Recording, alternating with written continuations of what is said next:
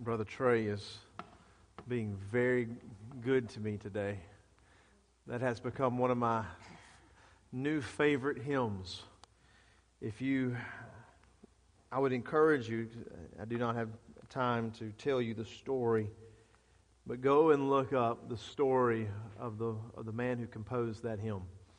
You, you can go Google it and you will be thoroughly blessed, but it is a wonderful story and uh, behind that hymn, and it has become such a joy to me uh, that it has become a, a new, uh, a new consistent hymn that we have been singing in our family worship, even if my kids don't like it as much as I do. But anyways, I am the head of the house, so therefore we get to sing it.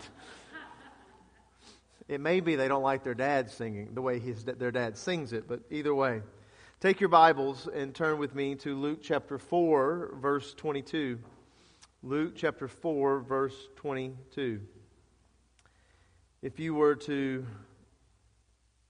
if you are to um, go into the small community of Calvin, and you return there on 501, it's about a block or so, you will come to Calvin Baptist Church. If you were to attend there uh, in worship and you were to sit on the uh, left hand side, so my, my right hand side here, if you were to, there in the back on the first pew right there, as you walk through the doors, unless they have changed the pews out or something, you would find there on the back pew, uh, the, with right in front of you, the initials for Brian McAllister that were carved in a uh, with a paperclip.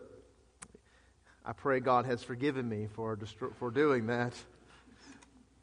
I sat there many a Sundays in worship, sitting under the preaching of the Word of God, singing hymns out of the highway hymnal, walking through the halls, going to Sunday class. I, was in Sunday school more times than I can count, and I sat there in the back until God sanctified me and I moved to the front. Just to let those of you in the back know, get sanctified, you move to the front. And so I just remember just there's so many memories of that place and of being in that church. And I remember that God saved me there in the gym, that He that He brought me to conviction and to the confession, uh, not only of my sins, but of Him, the Lord, there in the gym. And I remember the days, I can't remember the first day, but I do remember the times that I even preached in the pulpit that stands there today. There are great memories of that place. And great memories of the people, Mr. Benny, Ms. Minnie Martin, Miss Beverly, and others that were there. Um, just great, wonderful memories. There is something very special when you get to go home and you get to preach in the pulpit of the church that you were raised in. But yet, there is also a difficulty that does come with that.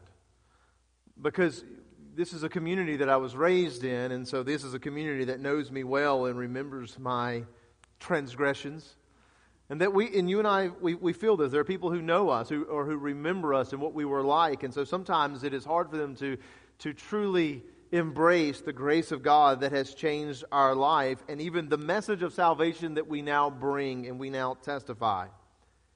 And so I would even say this that it is that rejection that which I believe is hardest on us that when you and I proclaim the gospel and testify of the goodness of God to our family, our friends, our neighbors, especially those that we grew up with and went to class with and graduated with and those types of places, moms and dads, brothers and sisters, that their rejection of our message can be very hard and difficult to accept, especially if they are a people are a religious people.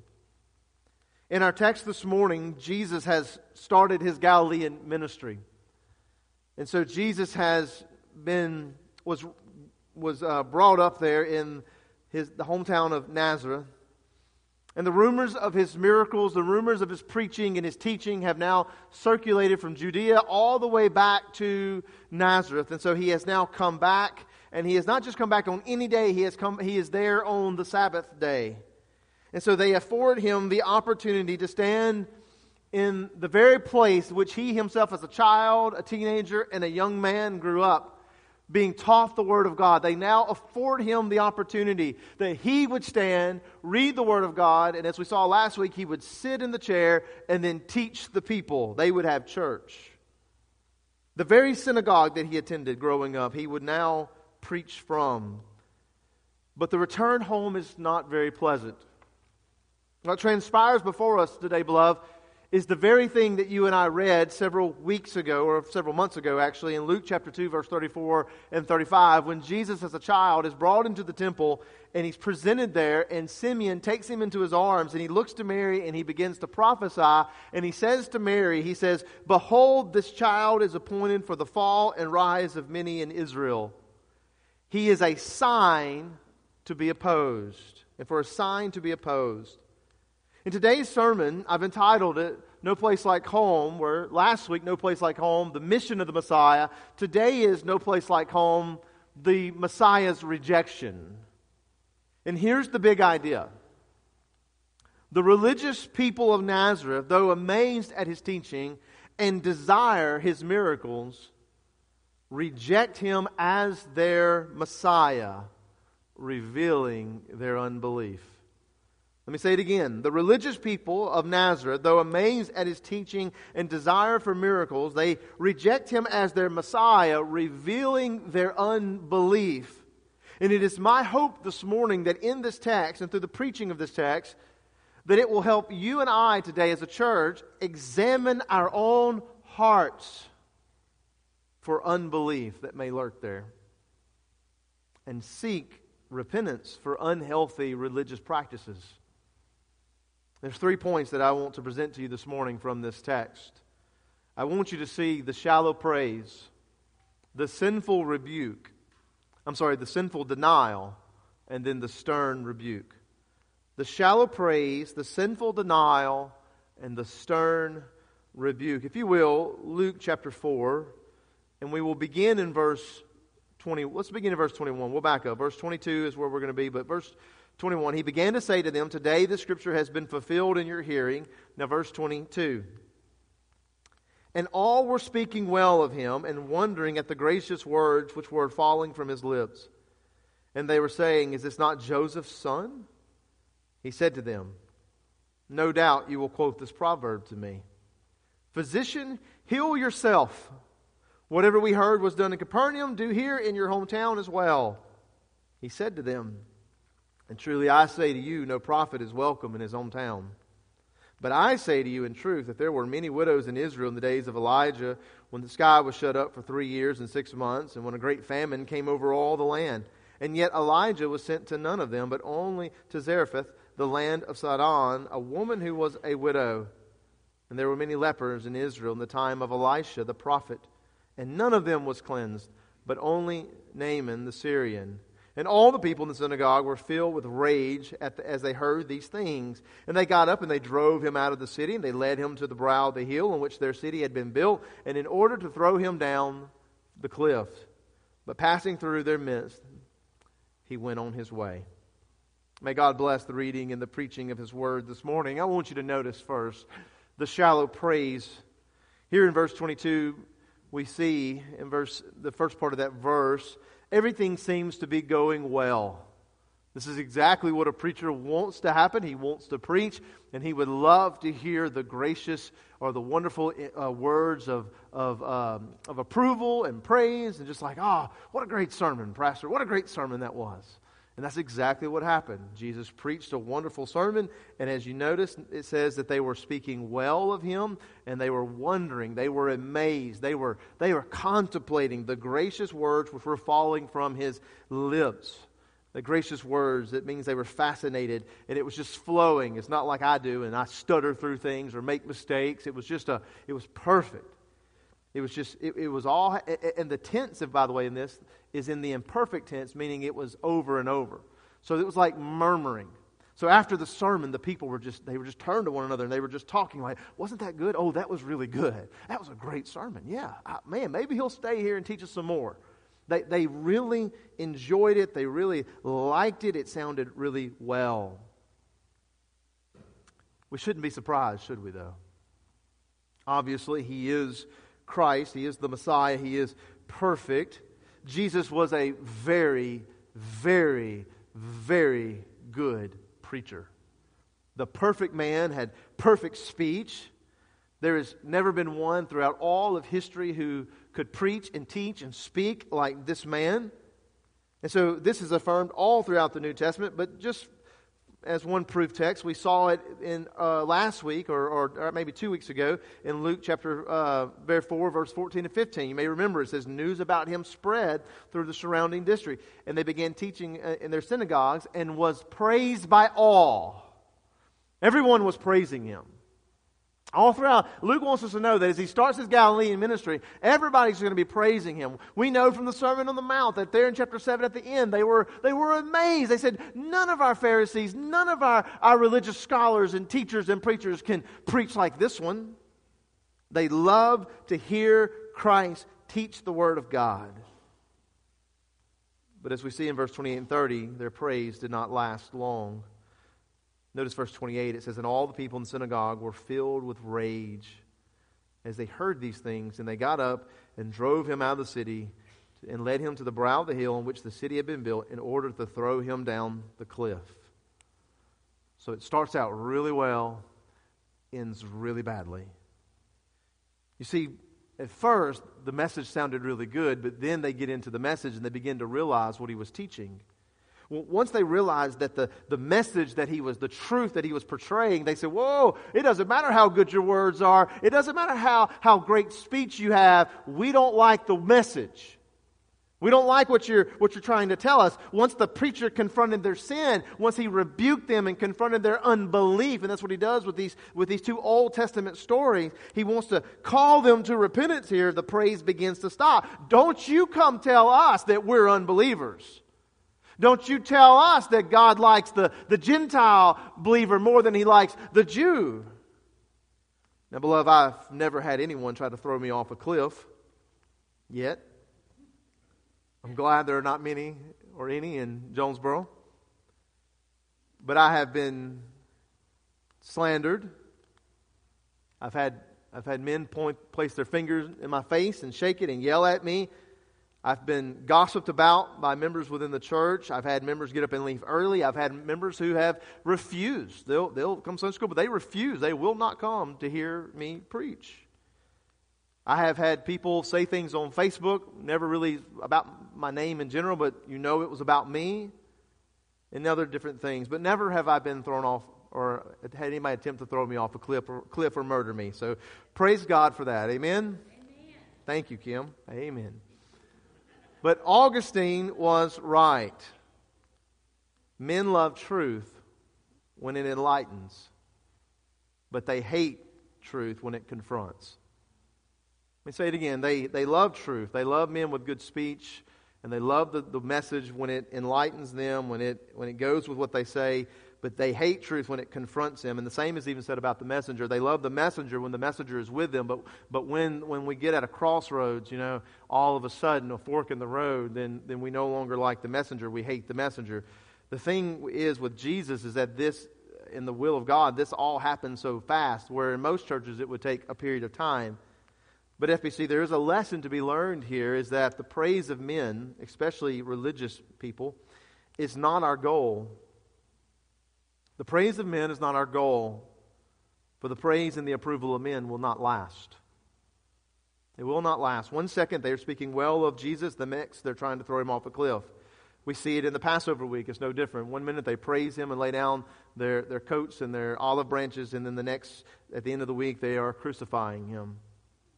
And the same thing happens in our churches today. One moment people love the new worship, they love the new songs, they love the new style, whatever it may be. But only a few years later, they're only complaining, needing something new, needing something better, needing, we need to change it up a little more. No longer satisfied.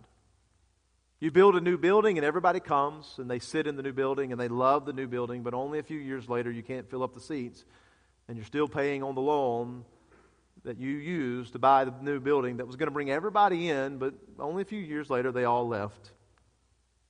We do an exciting program, we do an exciting event, and all of a sudden you gain a bunch of people. But if you don't continue to do that every month and every week and, and every year, if you don't continue to, to continue to have these things, then, then well, they're just going to leave. And, or maybe they did leave, and we need to bring them back. We love the new preacher. He's very exciting. We love, we love his charisma. We love his, his messages. He has the gracious words. But all of a sudden, when the pastor's truth begins to confront, confront you with your misconceptions, maybe confront you with your sin or the things that you've got wrong, all of a sudden we need to fire him. We need to get rid of him. We do this all the time. We're no, the, the problem is, is that we're really no different than these people, is that we're all about praising and approving things that go our way, but the moment that we are confronted, it all changes. And this is the problem with churches who constantly begin to run after and seek after the praise and the approval of men. It will never, ever last. It will never last. Beloved, if you believe a church's ministry and the preaching and the worship is to be done in such a way to seek the praise and the approval of men, then you are just like the man in Jesus' parable who built his house on the sand rather than the rock. And we know how that parable ends it comes crashing down. What Jesus is showing us here and what we find with the people of Nazareth is, is, is, that if we are seeking the praise and the approval of men, that those who are doing the praise and the approval are actually in unbelief and they have rejected Jesus Christ and they have rejected the Word of God. Those people are not rejecting us, they're rejecting Christ. Because the Word of God is not enough for them, they need something else. Dear friends, if this is how we run our church, then you need to repent. We as a church need to repent. If we are a church who is seeking after the approval of those outside the church, and if we are making decisions on our practices on the approval of certain men and women inside the church, then we as a church need to repent and confront those who are causing the problems because we are building a house. We are building not just a house, we are building a church on sand, and it's going to come crashing down. This is the reason why so many churches 10, 15, 20, 30 years ago were just so vibrant and had tons of people, but now they're dead. And they're looking for new ways to fill them. We need to repent if we're that type of church. Instead, we are not to seek the approval of men. We are not to seek the praise of men because it will not last. What we are to seek is an audience of one, the, pra- the approval and the praise and the honor of God Himself, and the devotion and commitment of God's people. We are, to, we are to seek and to proclaim that men and women who are members of a church are to be committed to the Word of God, to be committed to Him, His Word, and the church, and need to stop trying to tickle the ears of men. And if you are someone this morning who seeks to be pleased, and if you're not pleased, well, then you're going to let everybody know about it. If you're not pleased, then you're going to be the one to get the riot together to throw whoever it is that you're upset about over the, over the cliff. If you're going to fuss and, and, and run off to another church every time you get upset, dear friend, hear me this morning. You are in sin, you are in unbelief, and you are rejecting Jesus Christ as your Lord and Savior, and you need to repent. Because that is what's going on here. Jesus himself stands in the pulpit and preaches, and all is good until his truth and his message reveals their sin and their misconceptions. Dear friends, we are to look past how the sermons and the teachings of Sunday school and the preachers, and we are to look past how exciting and the tickling of the ears, and we are to truly begin to, to, to examine the sound teaching and doctrine the words that come from the preacher's lip, from the Sunday school teacher's lip, from those who mentor us. We are to examine our life according to the Word of God that is being preached and taught and stop seeking the approval and the praise of men because it will not last. And it is a sign of our unbelief because we would rather their approval than the approval of the one who is the one true God. Amen? Notice, secondly, the sinful denial, though. Notice here what Jesus says in verse 22, the second part. He says, And they were saying, Is this not the son of Joseph? I love this. Things were going well at first, and all of a sudden now they begin to question, they begin to deny What is the truth that he was preaching that they denied so harshly? Verse 21. Everything was good until this point. Everything was good until verse 21 because Christ then said to them, Today this scripture has been fulfilled in your hearing. And if you're wondering what that means, you'll have to go back to last week's sermon. You can pull that off the website or the app. But go back to last week's sermon. It's the mission of the Messiah, and he is proclaiming himself to be right now, presently. He is the fulfillment of all the Old Testament, the one God has promised to come and be our salvation. So everything was good until he said that. For he was proclaiming to be the chosen Savior, God's chosen Savior.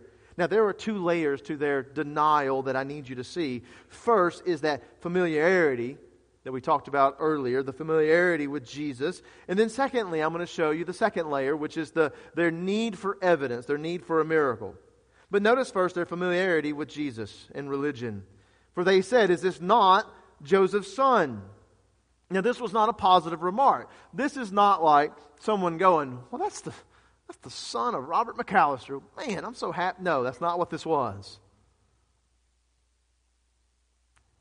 That's the son of Joseph. Who does he think he is? This is not a positive remark. Instead, it was a reasoning away the truth because they, they thought they knew. I know better than he does, right? They, they had watched him grow up as a child, as a young man. Th- these were neighbors. These were longtime church members. Th- these were the guys when, when, a, when a crisis happened, you know, with one of the animals, or, or maybe Mary and Joseph wanted to, to go out on a date, that they went to the neighbors and, can you watch Jesus for us? I, I don't know, but these, these are the people in the community, the neighbors. Jesus played with their kids. He hung out with them. They knew him from, from little bitty to the grown man that he is it is very likely that these individuals had memories of him. But not only that, they were very familiar with the scriptures. They attended the same synagogue week after week with him. They listened to the same rabbis teaching the same scriptures.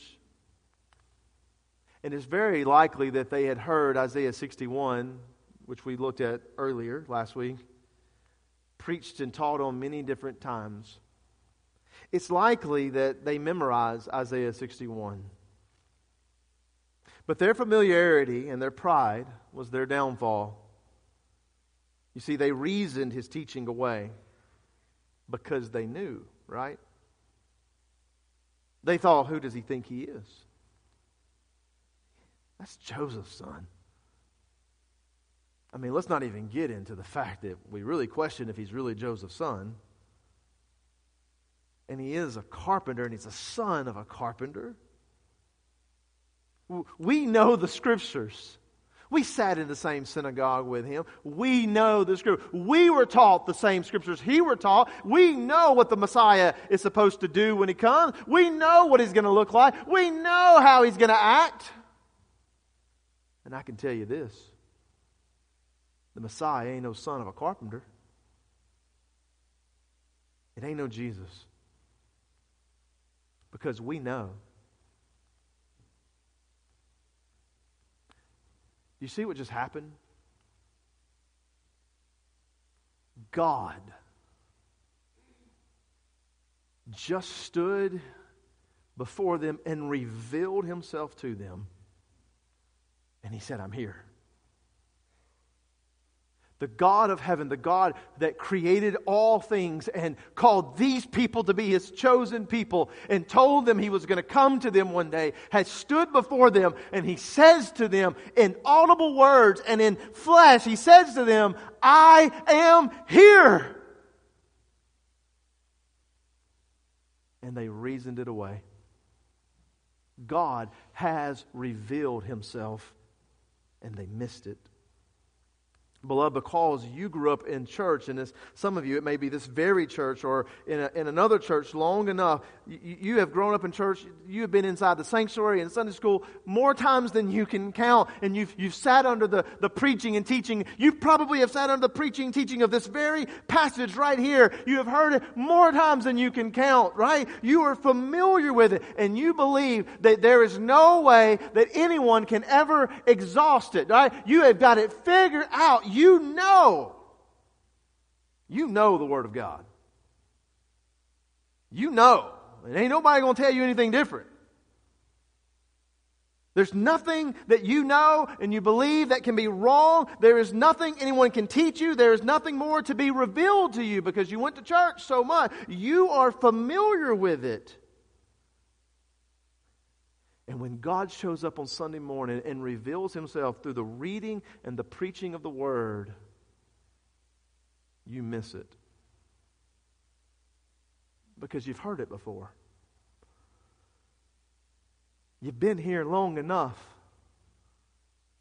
All your life. What more can what more could I teach you?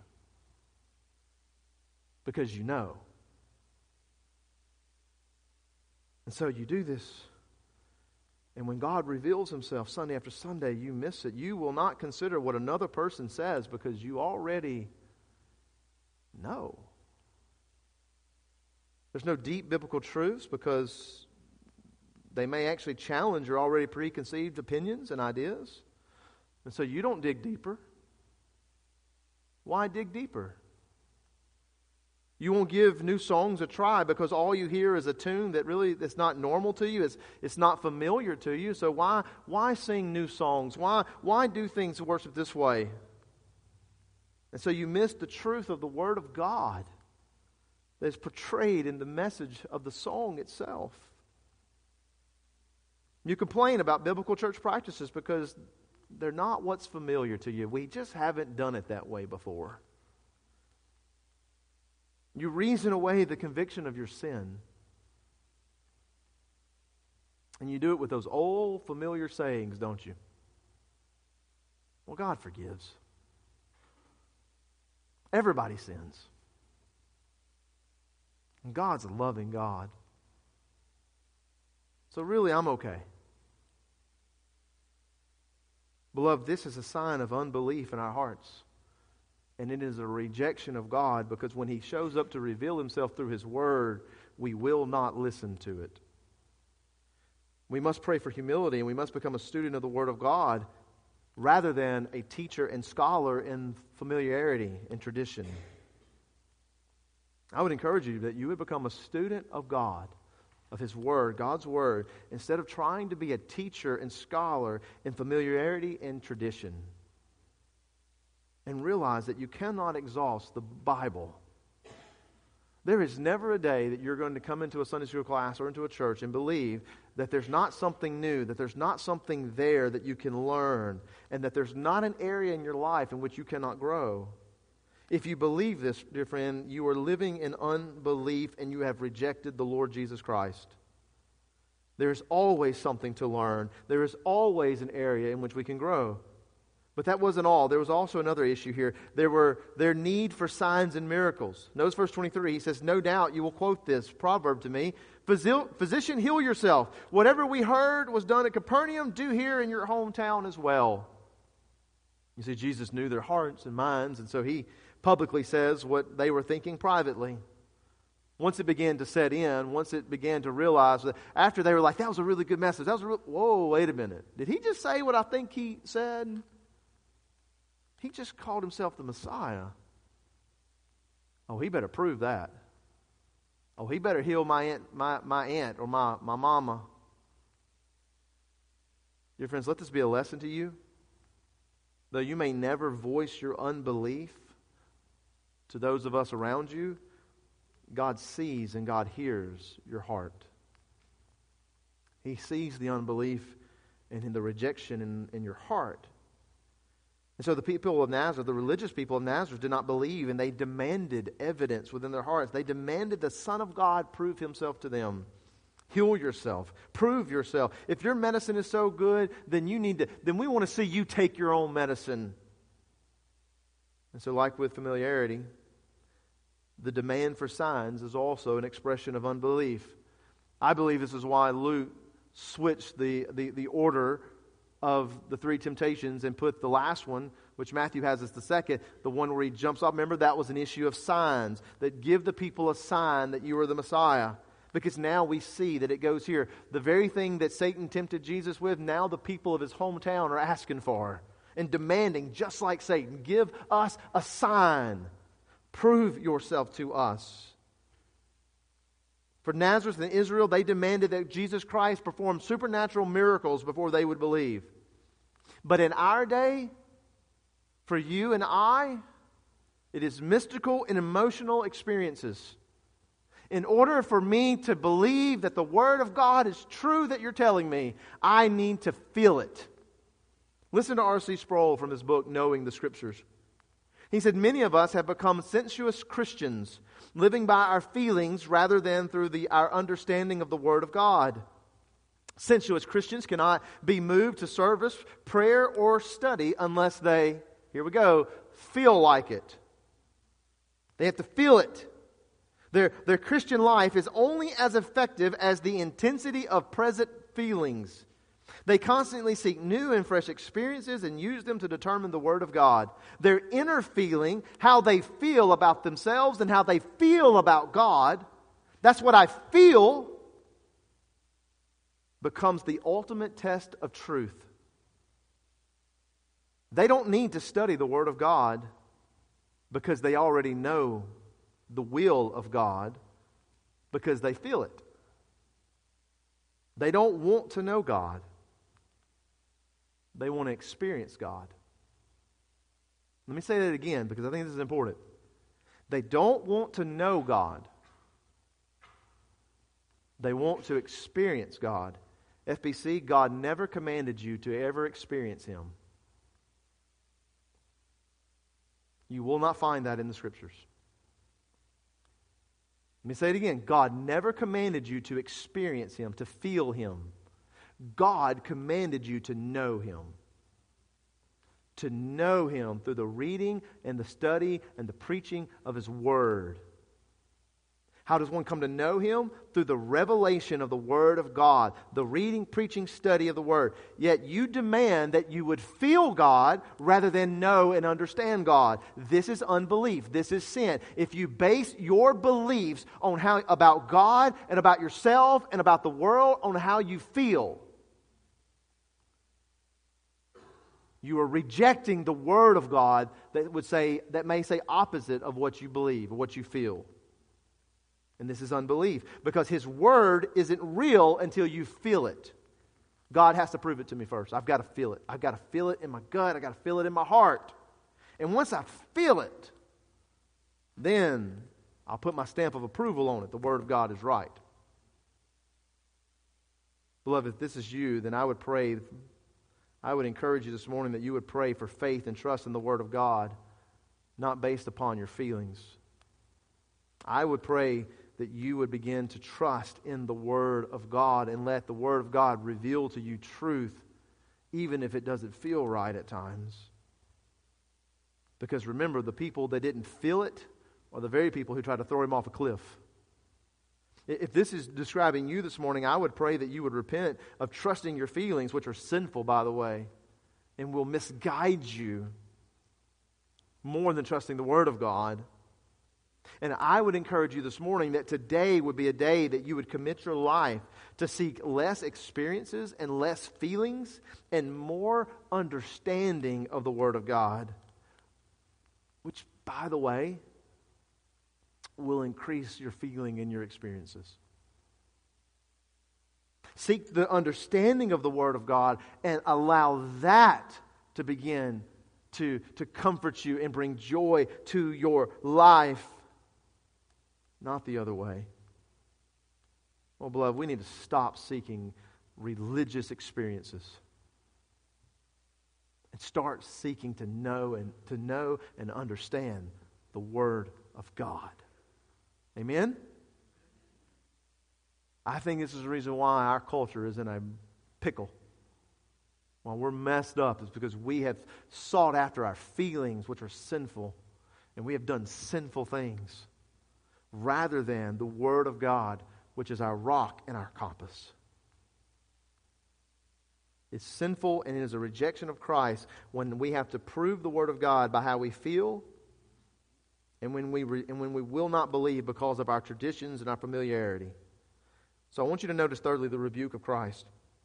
Notice here in verse 24, I'm going to sum this up for us because of time's sake. There's a lot here, but I'm going to sum it up for you. And he said, Truly I say to you, no prophet is welcome in his hometown. But I say to you, in truth, there were many widows in Israel in the days of Elijah, when the sky was shut up for three years and six months, when a great famine came over all the land. Yet Elijah was sent to none of them, but only to Zarephath in the land of Sidon, to the woman who was a widow. And there were many lepers in Israel in the time of Elisha the prophet, and none of them was cleansed, only Naaman the Syrian. Now, this is very interesting. This is a rebuke because these Jews, all Jews, hated these two stories because God showed favor to Gentiles and not Jews during really difficult times. Jesus says to them, He says, No prophet is, is accepted in his hometown. It's just a proverb. But then he goes, but, but let me use the proverb and then let me give you proof. And he gives two prophets that they knew well Elijah and Elisha, who they loved, by the way, at this time. They loved those two guys. They didn't like them back then, but, you know, history tends to change our perspective. So they loved them then, now. And so he says, Let me tell you about Elijah and Elisha. And let me tell you about the widow and Naaman. Now, the widow she was during the time of Ahab, and so God had pronounced judgment, and there was a drought. And so, guess what was happening to all the widows in Israel? They were dying because they were not getting food, they were not getting water, and God did nothing to show favor unto them. But God sends Elijah into the, the land of Sidon. This is Gentile territory to a widow who we find who is apparently a believer. One widow not in Israel, but in a pagan country. They would have said she deserved if she would have died. She deserved what she got. And then you got Naaman, who was a leper. And not just a leper, he was a Gentile. Not just a Gentile, he was a great military leader of the Syrian army, the enemy of Israel. And yet there is no up until this time, there is no record, there is no nothing of, of anyone receiving a, a, a healing of, of leprosy in that time. But God sends Elisha over to the, or, or, or, or Naaman comes to Elisha, actually comes to Elisha, and he says, he says, I hear that your God can heal me. And he doesn't believe at first, but then he does, and, and, he, and he's healed. What's the point of these two stories?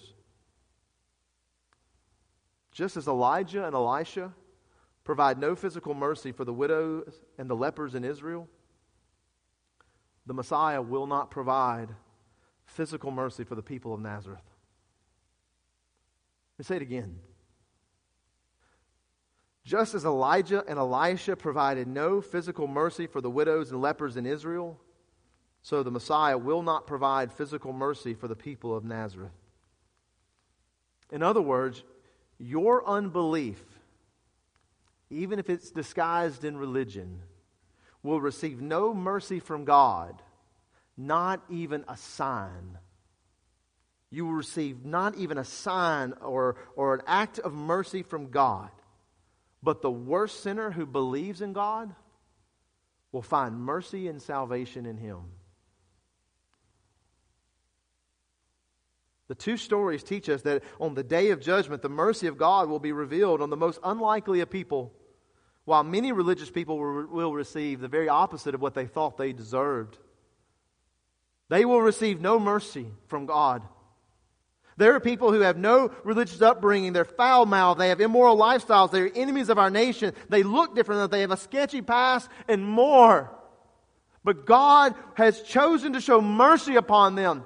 They have repented of their sins and they have believed upon Him, and God has saved them. But there are religious people who were brought up all of their life in church, who said the right things and did the right things and believed the traditions of their day. And in their unbelief, they rejected God, but you never knew it because of their religious status.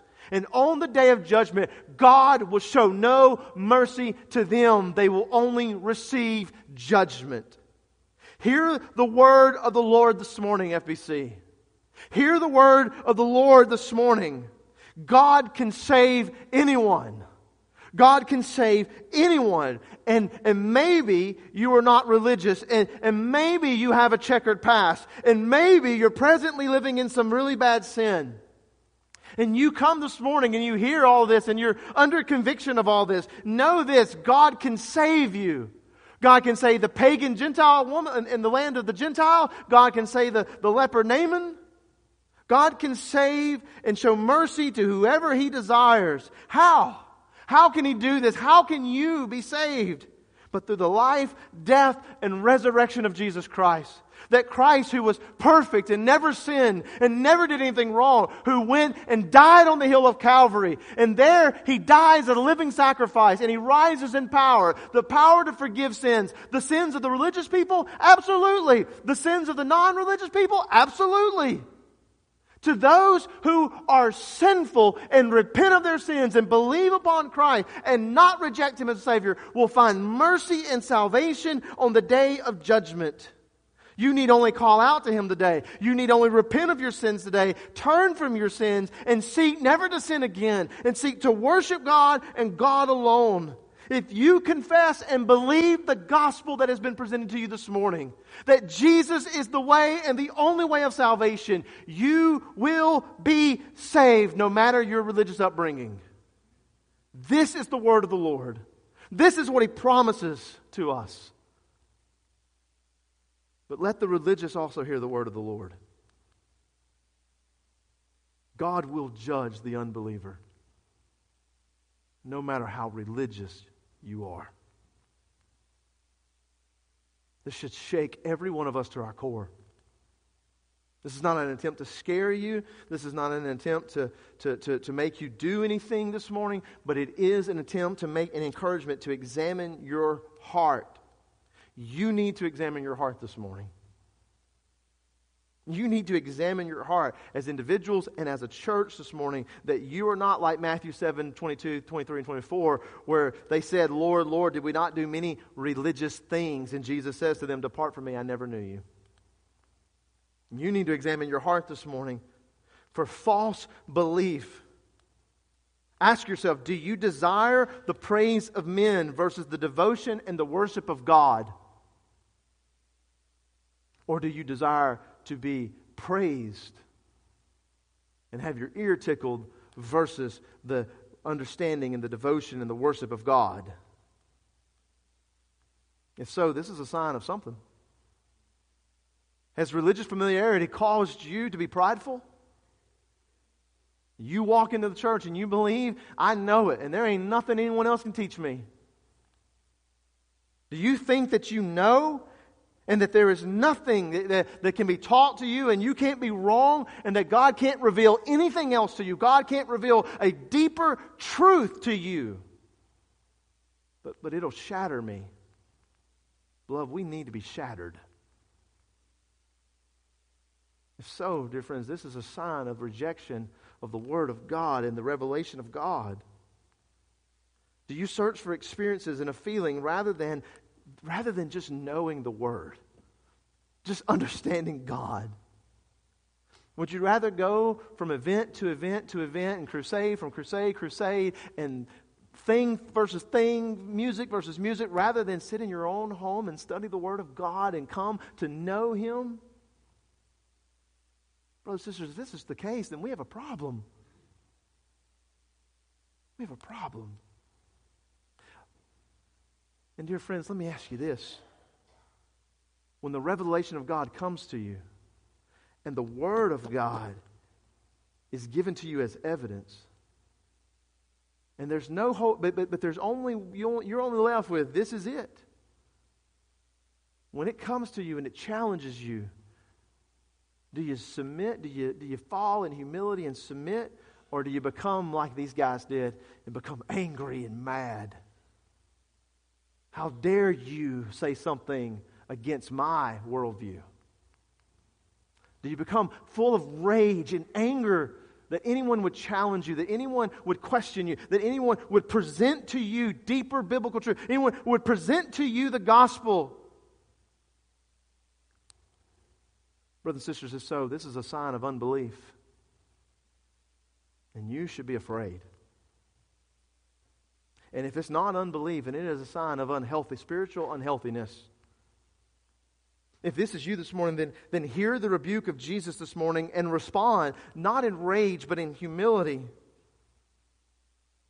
Love, could you just bow with me as we enter into a time of invitation this morning? Bow with me this morning.